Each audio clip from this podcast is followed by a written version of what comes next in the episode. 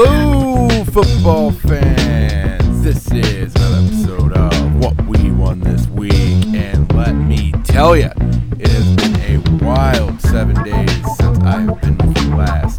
This is Duke Coughlin, and we are going to jump right into some of the wilder things that have happened in the league this weekend, as well as some college football stuff um, later on in the pod.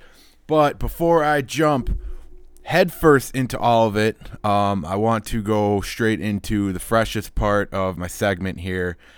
And um, I want to explain, you know, and this, I don't want to scare off any, uh, any Green Bay Packer fans before I get into this rant. Um, I, if you've listened to any of my other pot, if you've listened to any, uh, any of my other episodes, you know that I stay pretty well down the middle. Um, and in your guys' game yesterday, it was no different. I was staying as down the middle as possible, especially considering it was two divisional opponents and it's early in the season, and there really aren't huge ramifications right now to where this would affect my Chicago Bears team. That all being said, can we all just sit back? Can we all just agree? No matter if you're a fan of the Green Bay Packers, no matter if you're a fan of the Detroit Lions, the Minnesota Vikings, or any other team in the league, because I think it was a pretty unanimous decision on how everyone feels about that game yesterday, except for Packers Nation. The refs absolutely stole that game from the Detroit Lions. Now, I'm not somebody who likes to sit on one bad call deciding a football game. Um, and you know this isn't something that the Lions need to hinder on all year. Anyone really needs to hinder hinder on all year about one, you know, about these bad calls, because I wouldn't I wouldn't want anyone to throw the hissy fit that the New Orleans Saints have continued to throw since you know the NFC Championship last year. But that being said, something has to be done about these about these referees. Now, there is a video from Highlights Heaven on YouTube that's just showing the and it does nothing but show the unedited plays um you know, the unedited penalties that were called in that game. And let me tell you, now, I don't think that the Green Bay Packers would directly have knowledge of of the referees, you know, making these calls for whatever reason.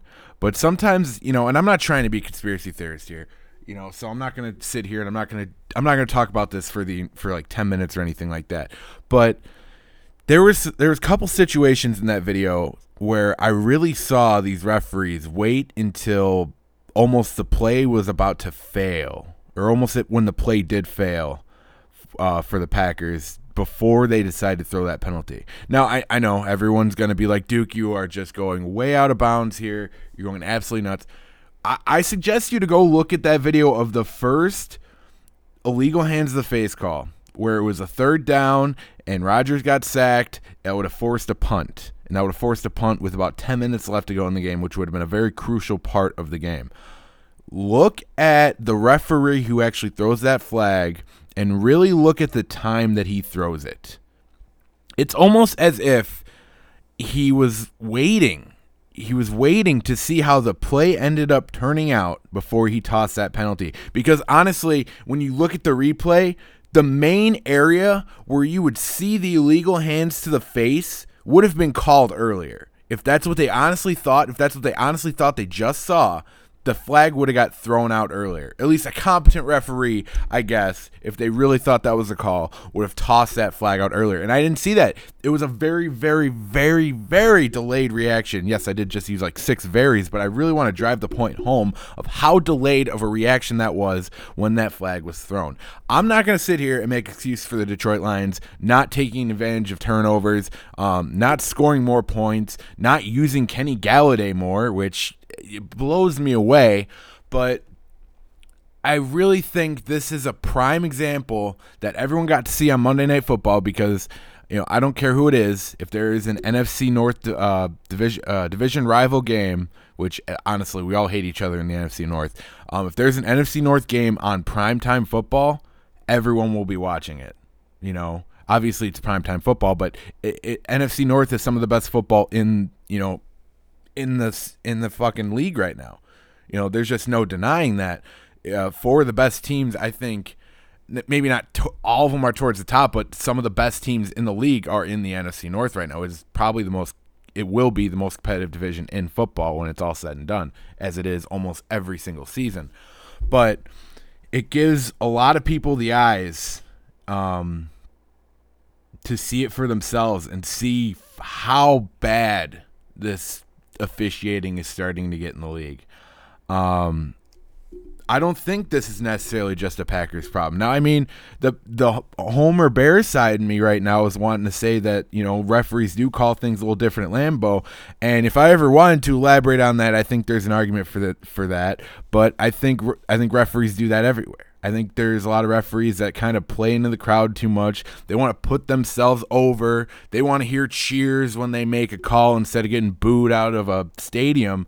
And you know what? I'm sorry, that's just not the mental toughness or fortitude that you want in a professional league like the NFL that gets as much money and as many viewers. Those are not the kind of referees that you want.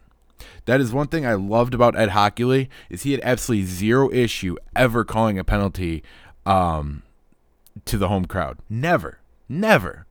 I mean, you know what? He might stop himself. He might explain that penalty in full detail because that's just how Ed Hochuli was. Um, but we just it's the NFL is missing refs like that who have the stones to not play up to the crowd, you know, or keep let the game just go. Let it go. I'm so sick of fans begging for penalties. Just let the fucking game go. You know what? I would rather, even if there are a few penalties here and there that don't get called in a game, and it just means that maybe three or four penalties get called the game, and it's some it's stuff like holding or like a, a obvious pass interference. I'm cool with that. I'm really cool with that. Let the players play. Let the games go. Officiate every football game like it's a playoff game. Simple as that. Okay, now moving on because I, like I said, I didn't want to sit in that all day. Um, what a what a bad week this weekend for young quarterbacks. Like, I feel like this is just starting to become a trend, like a trend where quarterbacks are just not running this league anymore. I I sat here on this podcast a couple weeks ago and I said that I thought a big part of why quarterbacks are struggling is that there's a defensive renaissance going on in this league. And you know what? I this weeks like this only confirm what I think. Because there's a lot of good quarterbacks, a lot of high quality quarterbacks who didn't even finish over didn't even have a rating over 100, who didn't even have that great of a game. Um, you know, we got some five interceptions five interception performances on this list. We got a three interception performance on this list. A lot of two interceptions performances on this list. Like and sacks galore. You know, I'm not saying that, you know, this stuff didn't happen in the league, you know, year, you know, for the past few years, but it feels almost like especially different this year. There's a lot of high quality quarterbacks who are not playing up to snuff, you know, and it's against defenses that a lot of people wouldn't consider, you know, quote unquote great. But looking at defensive like rankings and some of the best defenses in the league, there's a lot of good defenses out here. Like when you say a defense is ranked like 20th in the league like today, that's not even a shot anymore. Because if you're a top 20 defense, that's pretty damn good. Because that's how good a lot of these defenses are. And I think defensive fantasy points speak to that. Um, there's just so much talent on the defensive side of the ball. And um, it's just it's just mind blowing. You know, you look at this, like look at the look at the continued struggles that Baker Mayfield has had. He is he threw three more interceptions this week against a Seattle team that, you know, a lot of people wouldn't consider Seattle's defense anywhere near what they used to be. You know, this is a this is a Seattle defense that got torn up by Teddy Bridgewater not, you know, a couple weeks ago. But they turned the ball over. You know, they took that ball from Baker Mayfield. And I'm not saying Baker Mayfield probably didn't toss a couple of them for him, but that's that still takes a defense to, you know, stand in front and take those, you know, take those balls. And I really think this is a lot to do with the fact that you know everyone considered this such a quarterback driven league, and it'll always be a quarterback driven league. I'm not going to sit here and say that it doesn't, but I think uh, the more of the growth with the passing game has caused high school and college coaches to essentially coach up their defensive players to be the opposite of just that. You know, I think people are focusing a lot a lot less on say stopping the run. You know, I think they're not teaching defensive players as much to, you know, just clog holes and kind of sit there and stop anything that comes through. More as they're trying to get those guys to go through those offensive linemen and get to the quarterback. Um, and the same thing can be said with, uh, you know, corners. I don't think there's really a lot of run stuff in corners in the league these days. You know, you don't see the Brandon Brown or the Charles Tillmans, you know, as much in the league these days, as much as you see the, you know, the the Kyle Fullers or the uh, or Eh, or the Darius Slays, you know, of the world that are just, you know, yeah, they're they're physical. They're physical in the passing game, but they're not a corner that needs that would like run up to like you know, cover the box like a safety or something like that. And the same thing with safeties. Where are the in the box safeties anymore? You know, if you put, say, a Landon Collins out in Washington, if you put him in the league like 10 years ago, he's one of the, he's the best, he's like probably top three safety in the league just because of how physical he is in the box. And that's just, that's not something that the way, you know, the talent is in the NFL right now, that's not something that's necessarily needed as much, you know? Um, Adrian Amos is considering an, considered an in the box safety, and he's not necessarily the greatest tackler in the world. Same thing with uh, Ha Ha Clinton-Dix. You know, it's just it's just wild, and it's it's it's a defensive renaissance because for so long the defenses have been on their heels because of all these young quarterbacks and all these quarterbacks and all these uh, offensive systems that have kind of come out of nowhere. You know, with like the Sean McVays and say the Matt Nagy's and the uh, you know the Matt LaFleur's of the world. Now you have more defensive minded, you know, coaches. You've it, it, everything in the NFL, and I've been saying this for years. Everything in the NFL goes full circle. A wise man once said, "The talent might change in the league in uh, in football, but the game never changes," and that's so true. That's why you have coaches like Bel, uh, Bill Belichick what has he done in the last 20 years to reinvent the wheel on uh, in his play calling or in his um, in his game preparation? Nothing. The only thing that he's improved is his matchups and his setups with how he sets up matchups. And it's it's honestly no different than what he was doing um, when he was defensive coordinator with Giants back in 85 to 1990, you know? There's really just no difference in how he approaches it and be, it's because if anyone buys into the fact that the game never changes, it's Bill Belichick. Yes, he will he'll effectively change some of the players in his room and he'll effectively change how they're used because of the offensive um, how offensive talent's being used in today's NFL system. But I think even if you flip the league upside down and turn into a run heavy team, Belichick would be prepared for it, and any other great coach would be. You know, and I think that is one of the bigger differences between great coaches and trendy coaches. What are the coaches that can stand the test of time, like a Bill Belichick and an Andy Reid, or hell, at this point, even a John Harbaugh, that can come into this league during one era, compete, sometimes even win Super Bowls, and then come through the league into another era and continue to do the same without significantly changing the scheme that they run. And it's all matchups. It's all matchups and it's all how they use the players they put in those matchups. There's a reason why the New England, and I'm not going to try to sit here and talk about the Patriots all day because I know everyone loves the Patriots so much. Um, but the biggest thing about the New England Patriots that's so fucking true has to be their motto, and it's do your job. You know, great. That's great coaches have those players. They put into a system. They say, listen, we don't need you to do anything ex- extravagant. We don't need you to go out of your way to make special plays. We just need you to do your job, and the plays will come to you. You know, you're 11 guys in one system. If you, as long as you're one of the 11 wheels, the train will move. And I think that's the biggest difference because then you have these trendy coaches.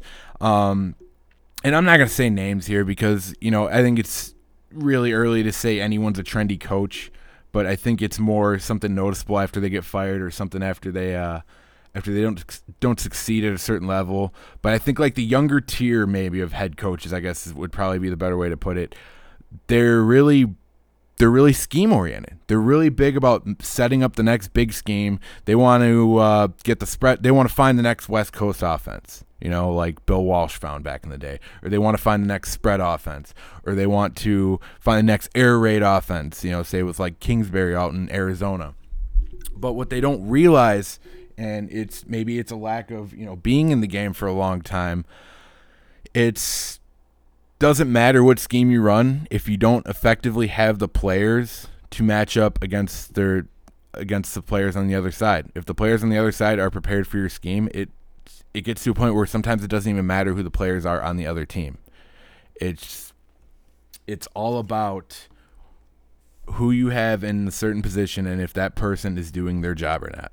You know, and a lot of the newer schemes, they surround so much about the quarterback succeeding and essentially doing 75% of the system for them instead of just allowing a quarterback to maybe cover 50% of the system? Cuz you know look at Arizona with Kyler Murray. Could you put a pocket passer in Arizona and expect them to succeed in that in that offense? I, I don't think so.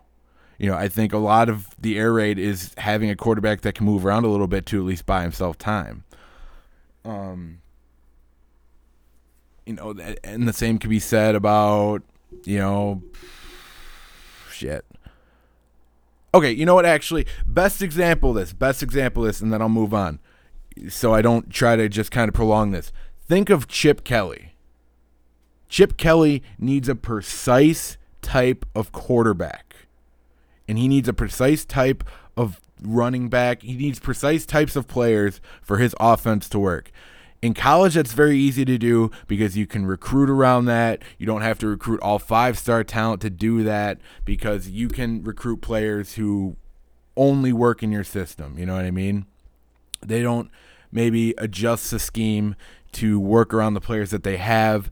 They stick with their scheme and they try to reinvent shit and that's eventually why things usually try to usually fall off the rails because even in Philly when um, he tried running essentially the same offense with say Nick Foles, and that's just that's not going to work. That's why Nick Foles I think had a little bit harder of a time when he was in Chip Kelly's system than say Michael Vick did.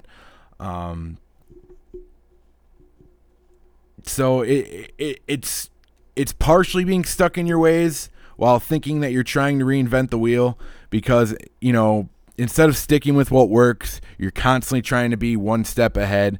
And by trying so hard to be one step ahead, you end up about three back. Because look at an Andy Reid. Andy Reid can plug in any quarterback into his system and it'll still run damn near the same way. I'm not going to say um, it'll be putting up Patrick Mahomes types numbers, but but just think about this for a second. Just think Tell me the last quarterback that Andy Reid hasn't made work. You can't. You can't.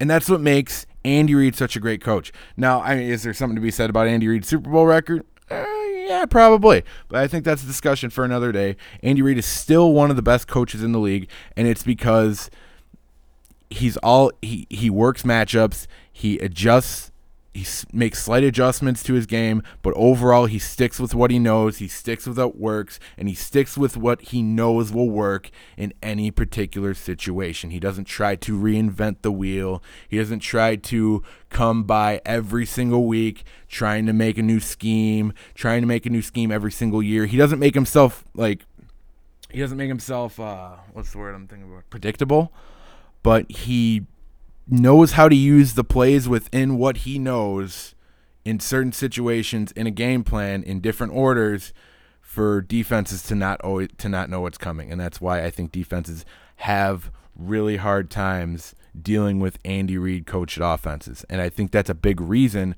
why quarterbacks succeed so much in Andy Reid offenses because he can really game plan with any quarterback that he has because he already has all of the rest of the 10 players running the, his system to perfection. Simple as that. All right. Um, so before I totally get by um, week six, I think it was week six, right? Yeah, week six, the NFL season. Before I totally get by, um, you know, I just spent all this time talking about these, uh, about um, about the defensive renaissance and coaching and all that. Um, there were some pretty good games this weekend, and it, it was kind of nice having a bye week uh, as a Bears fan, so I could, could really watch any game I wanted. I finally got to put my Sunday ticket to good use, only for it to um, to be down for the entire uh, first part of the day. So I got to watch local games, I guess. Uh, sometimes I wonder what I'm paying for NFL Sunday ticket for, but that's neither here nor there. Um, some really good performances I saw this weekend. Um, and I was just talking about how young quarterbacks struggled this weekend. One who didn't was uh, Kyler Murray. Um, obviously, it was against Atlanta, and everyone and their mother can pass against Atlanta this year because this is probably is one of the worst passing defenses I've seen in a long time. But um, 340 yards, three touchdowns, and um, fin- you know brings out the win for uh, Arizona. Um, no matter you know, no matter how uh, no matter how that goes, you know, no matter the circumstances behind it, a win for a young quarterback on a very bad team is always a good thing. And this is gonna do significant things for Kyler Murray and his confidence, and even Cliff Kingsbury and his confidence to uh, call an NFL football game. All right, so I didn't get to watch the game, but I followed everything before it and I followed everything uh, after it. Imagine being a linebacker for the Philadelphia Eagles, and your name is Zach Brown. You know, you used to play for the Washington Redskins. Um, you had a bit of a rough exit from the team as it was. And when you were there, your quarterback was this guy by the name of Kirk Cousins. Well, it just so happens in week six of the NFL season that you're playing Kirk Cousins, your former quarterback, uh, former comrade, former um, uh, soldier in action. And, uh, you know, you're, you're starting linebacker. You're uh, you're pretty well respected around the league as a pretty quality linebacker. You know, you're a good athlete. You you make plays. You you're proven. You're a veteran. You know, a lot of people, a lot of people like you. And uh, in your press conferences before the game, you decide to say that Kirk Cousins is the weakest part of the Minnesota Vikings offense. And you know what? There is uh there's probably a lot of truth to that. And uh, Zach got praised by a lot of people in the media. He got praised by a lot of fans because in all honesty, is he wrong? No, probably not. He's probably not wrong. But why call him out? Why call what what what are you trying to what do you gain here? Do you think you're playing head games? Like do you think you're get, getting in his head, Zach? Because that's God, I just cannot find many examples where that works. And uh yeah, so you know, you're Zach Brown. You call this guy out. The media loves you. Philly loves you. You know, Washington probably loves you a little bit because you know, ah, he fucking, you know, screw Kirk Cousins. You know that guy. You know, he he looks like garbage. He looks really bad this year. He turns the ball over. You know, he uh he's just does not look very good. He's getting paid all this guaranteed money. You know, you know, say what you will. And then Kirk Cousins comes in tosses four touchdowns on you, finishes with a 138.4 rating, 22 for 29, did throw an interception. And then you, you don't show up much in this game. Zach Brown did not play. I can't say he didn't play well, but he was just nowhere to be found during this game. And then when you after you take this shot at Kirk Cousins, you know it's big big shot big shot he took. Um, you know, and he was taking all the praise, but you know, during the week he was he was enjoying himself, you know, for sure before this one, get trying to quote unquote get into Kirk Cousins' head. After the game, after Kirk Cousins lights your defense up, for four touchdowns and 333 yards. You don't answer any questions in the media. Like what?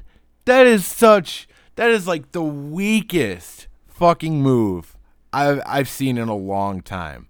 That's so weak. How are you gonna talk all that trash? How are you gonna say that Kirk Cousins is the weakest part of the Vikings offense? You know, making shots at one of your former teammates, one of the guys you used to go to war with. How in the world are you gonna sit there after the game after talking all that and just decide to not answer any questions about it? That's weak. Like, in the words of Kobe, and yeah, I'm shaking my head right now. Soft. Soft. That's soft as shit. Take some accountability. You know what? Step up to that podium. Be a fucking man. Because you know what? You want to know what Kirk Cousins does? And I'm not even trying to sit here and defend Kirk Cousins, but I thought this was just a petty ass shot. And the way he handled it after the game was just ridiculous. Kirk Cousins, you want to know what he does after he tosses a three interception game, or if he loses, or uh, if his team misses the playoffs, or even when he was in Washington when his team loses in the playoffs? He stands up to the podium and he answers all the questions. He takes it like a man. I can't sit here and say that I like Kirk Cousins. I like playing him twice a year. Um, I don't think he deserves the money he got, and I don't think there's a lot of inaccuracies in Zach Brown's statement. But that doesn't mean you need to say it. That doesn't mean to come out and light a fire under somebody who is capable of a three to four touchdown game. You know, it, that's the thing with Kirk Cousins. We all know he's capable of doing things. It's whether he does it or not, you know. And to not answer questions, that's the biggest thing that bugs me. It's not even the fact that you talk trash, it's that you talk trash, you were wrong, and then you didn't stand up to the fire.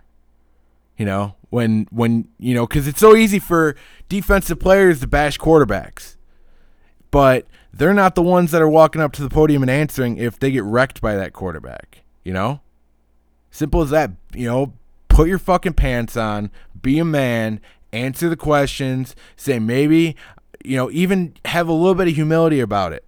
Say, well, he wasn't the weakest part today, you know, or you know, I've known Kirk for a while and I guess I should have known he was capable of something like that, you know? No ill will, nothing. Don't just stand your locker with a cheap little smirk after losing by 18 points and don't answer any questions. Because you want to know what happens? You want to know what happens when you do that? You want to know what happens when you make your defense or make your team have an egg on their face? You know what happens when you rile up quarterbacks and they throw for four touchdowns? Your ass gets released. And that is exactly what the Philadelphia Eagles did. They released Zach Brown. And you know what? I do not feel bad whatsoever, dude. I don't. Kirk, Kirk Cousins, he just ended your Eagles career. Think about that. He just ended your Eagles career. Now, you'll probably get signed somewhere else, but don't ever let that slip your mind. The next time you try to take a shot at Kirk Cousins, bro, bro, he's going to end your career. You got to end your whole career. Just think about that. You you think Kirk Cousins is the weakest part of the offense? Yeah, well Kirk the that dude, that dude that everyone memes about, yeah, he just got one up on you. So what's that make you? Yeah, you know, just a little something to think about. Have a little bit of humility. I love some trash talk. I think any fan out there does. But go fucking stand at the podium and talk don't play don't play the game. Don't try to be confrontational with reporters who are just kind of trying to get an obvious story. You know, and I'm not I'm, I'm usually not even on the reporter's sides in a lot of these situations, but dude, you set yourself up for it. But all right, I don't want to sit here and talk about Zach Brown all day. I don't I don't care about NFL free agents. So I'm going to go ahead and move on here. Um So yeah, it was just crazy week in the NFL. Um more bad calls as usual. And there just really wasn't any great like performances this week from quarterbacks besides, you know, Matt Ryan with 356 yards, four touchdowns. Um, okay, actually, you know what? Closing out, closing out here, um, uh, on the NFL stuff at least. So that pat that uh Kansas City Chiefs and Houston Texans game that turned out to actually be a really really entertaining game. Um, I think the obvious story that everyone and their mother has tagged me in and you know made a point of saying 30 million times over the course of the game. Oh, to think the Bears could have had Deshaun Watson, or to think the Bears could have had Patrick Mahomes. So I'm not a guy who lives in the past.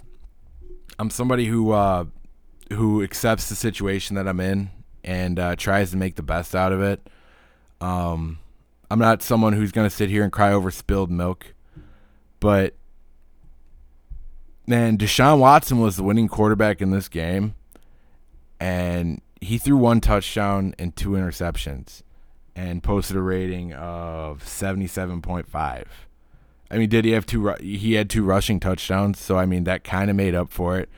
But I am getting so sick of everyone acting like Mitchell Trubisky is like the worst quarterback in the world. I get it; he was the first quarterback taken in that draft. But uh, newsflash: if we're going to continue to live in the past and cry over spilled milk, where are all the analysts that were saying that Mitchell Trubisky is by far the best quarterback in the draft? Where's everyone that's saying that Cleveland should have drafted uh, Mitch number one? you know, instead of Myles Garrett. Where's everyone that was saying that even the 49ers should have drafted Mitch? You know, where's everyone saying that, you know, anyone would be, you know, where's everyone that was saying that their teams were going to trade up in the first two picks to draft Mitchell Trubisky? I'm I'm just get I'm getting so sick of it. You know, people hindsight is fucking 2020. And you know, I I just don't see the benefit you know, and maybe I'm talking to my, my own fan base here more than I am anybody else because most people, they're more worried about their own damn teams. But people need to stop living in the fucking past. They need to accept what they have on their team at the current time, and uh, they need to try to make it work. Especially when you draft a quarterback in the first round, and people act like Mitch has been this like absolute train wreck. Um, 20, 24 touchdowns last year to 12 interceptions, 67% uh, completed passes um, about 3,500 yards, and um, also I believe three rushing touchdowns add to that touchdown total. Um, so yeah, now I was in 14 games. So I'm, I'm I'm just getting sick of it. I'm sorry. That was just small little rant I wanted to do before we went. Um, you know, I, I thought the Texans and Chiefs game was really entertaining to watch, but it just it ended up just making me salty because it's just all I saw on Facebook and all I saw people sending me messages and tagging me and everything else was just about the fact that oh ho, ho the Bears could have had one of these two quarterbacks and now they're stuck with Mitchell Trubisky. You know what? I'm with my boy Mitch. I'm with him. I am. You wanna know what? You wanna know what Mitch Trubisky did over his bye week? He did not fucking leave Halas Hall. So you know what? I'm sticking with my boy. Meme me all you want, laugh at me all you want. I don't give a shit. All right, moving on. Uh, gonna finish out the last part of the podcast with this, and it is some college football playoff uh, predictions and kind of the current state that we're in um, as it stands right now. Um, so it was a pretty big week this weekend in college football. Um, LSU, obviously, with uh, just continuing to beat really good teams. Um, Alabama beating Texas A&M. I don't think that's really anything to be special because I don't think Texas A&M was really that good. Um, Clemson, you know, just kind of hanging around. Trevor Lawrence kind of having a iffy year so far. Um, Oklahoma beating Texas, you know, absolutely breaking my fucking heart. But I think that's I think a big part of that is Texas not having a good defense, and Texas hasn't had a good defense for at least like eight years now. And, you know, people say Big 12 defense. All it takes is one of these Big 12 teams to start recruiting some fucking defense. Because these defensive players have to see some of these offenses. Like, if you're a defensive player, do you really not want to go to Oklahoma? Like, is that just somewhere where it's like, oh, no, that you see that offensive school? I don't want to fuck around there. No, you, you want to go to Oklahoma. You want to get a bunch of other players to want to go to a team like Oklahoma or even Texas. You know, teams in the Big 12 that are absolutely lighting it up on offense. Now that all being said, the the Red River the Red River rivalry with uh, Texas and Oklahoma didn't even end up being that much of an offensive game. Hell, the first half it wasn't even high scoring. it's it's just It's just wild. It's just wild how an entire conference just cannot recruit defensive talent. Um, and I just don't understand why defensive players wouldn't want to go there. You know, maybe Alabama's just stealing all of their talent. Maybe Big 12 is kind of aiming too high because, uh, you know, I know a team up here in uh, Madison, Wisconsin, who uh, doesn't have to recruit insanely, you know, top, you know, five star and four star recruits to build incredible defenses. So I don't think it's I don't think it's beginning to be a valid excuse anymore. Any of you Big 12 teams want to step up and get a defense? Maybe I'll take you seriously in the college football playoff. Until then, you're one trick pony, and every, almost every freaking national champion in like the last five years has had a great defense. So I don't, I don't totally buy into Oklahoma, and I'm not going to buy into Oklahoma until I see them play legitimate defense, which they haven't all year. Texas was their first real challenge, and that game was still tight enough to make you wonder. You know, just gonna say it. Um, Ohio State is also in this conversation. Um, obviously, they have a, you know, they have a matchup with the uh, Northwestern Wildcats this weekend, which I think will actually be a fairly interesting matchup. I don't think, I don't think Northwestern would win. Um, and I don't, I, I honestly don't even know if I would want them to at this point, considering the Badgers are going to be playing them the week after this. But Northwestern did play the Badgers very tough, and the Badgers say what you will about their schedule. Um, they beat the living shit out of Michigan, and they just beat the ever living shit out of Michigan State. Two very good teams within uh, within the scope of the nation. And Michigan State was even a team that played Ohio State very tough, and they just they were nowhere to be found last Saturday at Camp Randall. You know, it was like it almost felt like it almost felt like a one sided scrimmage, where it was like all the upperclassmen versus all the redshirt freshmen. Uh, but that's just that's how like good I think Wisconsin is. Um, and Ohio, you know, Ohio State is still a very talented team, and they are a pipeline for um, you know most of the Ohio athletes that they that you get. And there's actually some really good athletes to come out of those high schools. But um, this is going to be a big test for them. Uh, once they play Wisconsin in two weeks, it's also uh, it's also going to be a big test for Wisconsin. You know, while they have beaten Michigan and Michigan State, you know, strength of schedule is a concern, and I think Ohio's beating a team like Ohio State. I have I don't understand. I don't know how you would not include Wisconsin into the top four at that point because Clemson slid. Clemson almost lost to North Carolina. Um, I know there's always the hype about Clemson because they've won national championships in the past, and Trevor Lawrence is the best quarterback prospect since Peyton Manning and all that fucking shit. You know how that goes. But I just I I don't see a weakness with Wisconsin. You know, even Jack Coan, who I thought would be their biggest weakness, is eighth in the nation in uh, quarterback in uh, QBR. Is, isn't that something? Uh, like that's wild. Like if you didn't tell me that, like if I didn't read that, I don't know if I would have believed it. But Jack Coan has actually played very well for the Wisconsin Badgers. Um, so I have I have LSU. Oh, okay, my God, how have I not talked about LSU? LSU, you know, you say what you want about Alabama and all that. LSU scares the ever living shit out of me. And the Crimson Tide and LSU game on November 9th, that's going to be the decider of who's going to be the number one seed.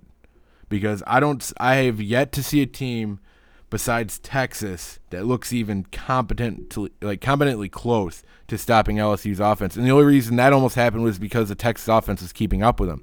Can an Alabama offense keep up with LSU? Uh, tough sell for me. Joe Burrow looks like the best quarterback in the nation right now. And I don't say that lightly at all. I think Joe Burrow might be the most talented quarterback in the nation right now. What he's doing at LSU, and I think a lot of people are looking at it as, oh, well, LSU's finally passing the ball. This shouldn't be anything crazy. You know, they're just doing what other teams in college football are doing. But they're not. They're not. This isn't some you know goofy ass system. This isn't like a air raid or a spread or anything like that. This is a pro style system, and Joe Burrow is absolutely lighting it up. his wide receivers are some of the best in the nation. Some of those wide receivers are going to be first round picks. Joe Burrow will probably end up being a first round pick. I'd be stunned if he wasn't, unless he has some massive fucking downfall. I cannot express enough how dangerous I think LSU is. And this is probably the biggest this is probably the most I've honestly believed, you know, bought in on the hype of an LSU team cuz usually they are one of those teams that gets ranked early on and then they flutter somewhere in the year. I just don't see it with this LSU team. I don't. Um, I think their biggest test will be Alabama because Alabama obviously is one of the most one of the best defenses in the nation, and they have to play on the road. But if LSU beats Alabama on the road and it's even halfway convincing, it's going to be LSU and everyone else. That's how I see it. Um, I, part of me would love to see the Badgers defense play against the LSU offense, but a part of me is scared of that reality because LSU, I think, as it stands right now, is my favorite to win the national championship. Now, obviously, I'm talking about the LSU, the Clemsons, the Alabamas of the world, the Oklahomas, all that. There are still some teams still kind of hovering around. And if there's some big losses to any of these top teams that I already named, like say if Wisconsin loses to Ohio State or Ohio State lose, you know, or even if Ohio State and Wisconsin split, you know, in the you know by one winning this game and then one winning the, uh, the Big Ten championship, um, there are teams in there that are going to be able to vie for it. You know, um, you know, like and for example, like Georgia Georgia doesn't have any margin. Like Georgia has no room to fuck up right now. They really have zero, zero room for error. But, but they still play Florida. They still play Auburn, and um, they had they still have the SEC championship. It is not completely over for Georgia. Georgia honestly has it in their own hand. If they can win out, they still can sneak in if one of those other teams loses. And honestly, as big as people look at the SEC, there's a very good chance that even if one of those teams didn't lose, that Georgia might sneak in. Just because, you know, college football, lol. Um, and then Florida, you know, even though they, you know, they they were impressive in losing to a great fucking team last week. Um, and the playoff committee was gonna they're to look at that. You know, they're to look at that come November. Um, losing to LSU at you know at the swamp is nothing to hang your head about whatsoever. Um, dare I say, Florida is one of the could be the best one loss team in the nation. Could be. Very well could be. They are right there. They are right there. I don't see a ton of extravagant talent with Florida, but their their schedule speaks for itself, and they play a fairly tough schedule. Um, they're definitely a team that could sneak in. Say if Georgia even loses another game, Florida is right there. Um, if Notre Dame loses another game, they're right there. But honestly, I I I I don't I've never bought into Notre Dame. They're there, they're hovering, they're high in the rankings. I just I they just they never they never cap it off. Dare I say Notre Dame's overrated? Yeah, that's all I'm gonna say. You know, Notre Dame is overrated. I, don't I don't have anything left I need to say. Um. So another team is a Big Ten team, surprisingly. Uh, Penn State. You know, Penn State isn't a flashy football team um, because they don't win by a lot. They do win. That's the thing. And they beat Iowa in a very good game, very close, tight game. Does that put them over the hump? Does that kind of start giving them national recognition? Probably not as much as you'd want if you're a Penn State fan. But if they were to get maybe an impressive win or two like going and could possibly vie for a spot in that Big Ten championship game, which obviously they need some things to go right for them, then it's not totally impossible for Penn State to sneak in there either. But they just they don't have the the sexy wins, I guess I should say. Um, and then you got some kind of teams just kind of hanging around, you know, like the Auburns, Oregon, yeah, maybe Utah, but they had some pretty all these all these teams had some pretty bad losses, and I just don't see them kind of really making the step.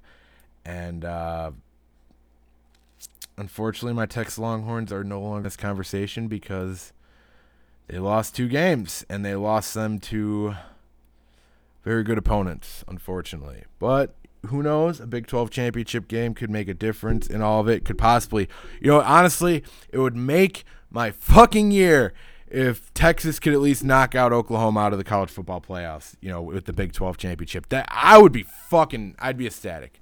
I, I would at least take that as success this year. Um, being a Badger fan and a Longhorns fan, um, I'm fucking just up in the sky about the Badgers, but I just, oh, just another disappointing season from my Texas Longhorns. And what a waste of Sam Ehlinger's, uh, Ehlinger's talent so far this year. Really, really is a shame. But all right, guys. Uh, I'd say that's about all I've got for this week. Um, there are some good there are some good games coming up uh, with the uh, in college football this coming up week, but I, I more wanted to talk about you know who I kind of think is going to hover around in the playoff picture. Um, I'm not going to make official predictions yet. I kind of want to see how this next week goes. Um, I might make some really bold prediction before the uh, Ohio State uh, Badger game next week. Um, but yeah, you know, another pod in the books, guys. Uh, I really appreciate a lot of you guys who have been supporting me. Um, a lot of you guys who have been listening to the episodes and have been, you know, sharing with your friends and letting you guys, you know, letting people know that, you know, I'm here and that I'm recording and I'm making some good stuff. You know, anyone who knows me personally, even before I started recording, they know how big into sports that I am. So, that that's usually a pretty good sticking card with you know people wanting to share my opinion um, you know with their friends. You know I, I try to be as entertaining as possible. I try to uh, give you guys something to enjoy. And i try to do it in a fairly relevant and sane manner. Um so yeah until next week uh, i don't really have anything crazy coming up uh, outside of uh, next week's podcast. Um unfortunately, I'm sending my Gardner that Gardner Minshew jersey to Jake this week because I took that L, which uh, you know it happens. But you know what? Unlike Zach Brown, I will stand to the fire and I will admit it. All right, guys. Till next time, get out there and win this week.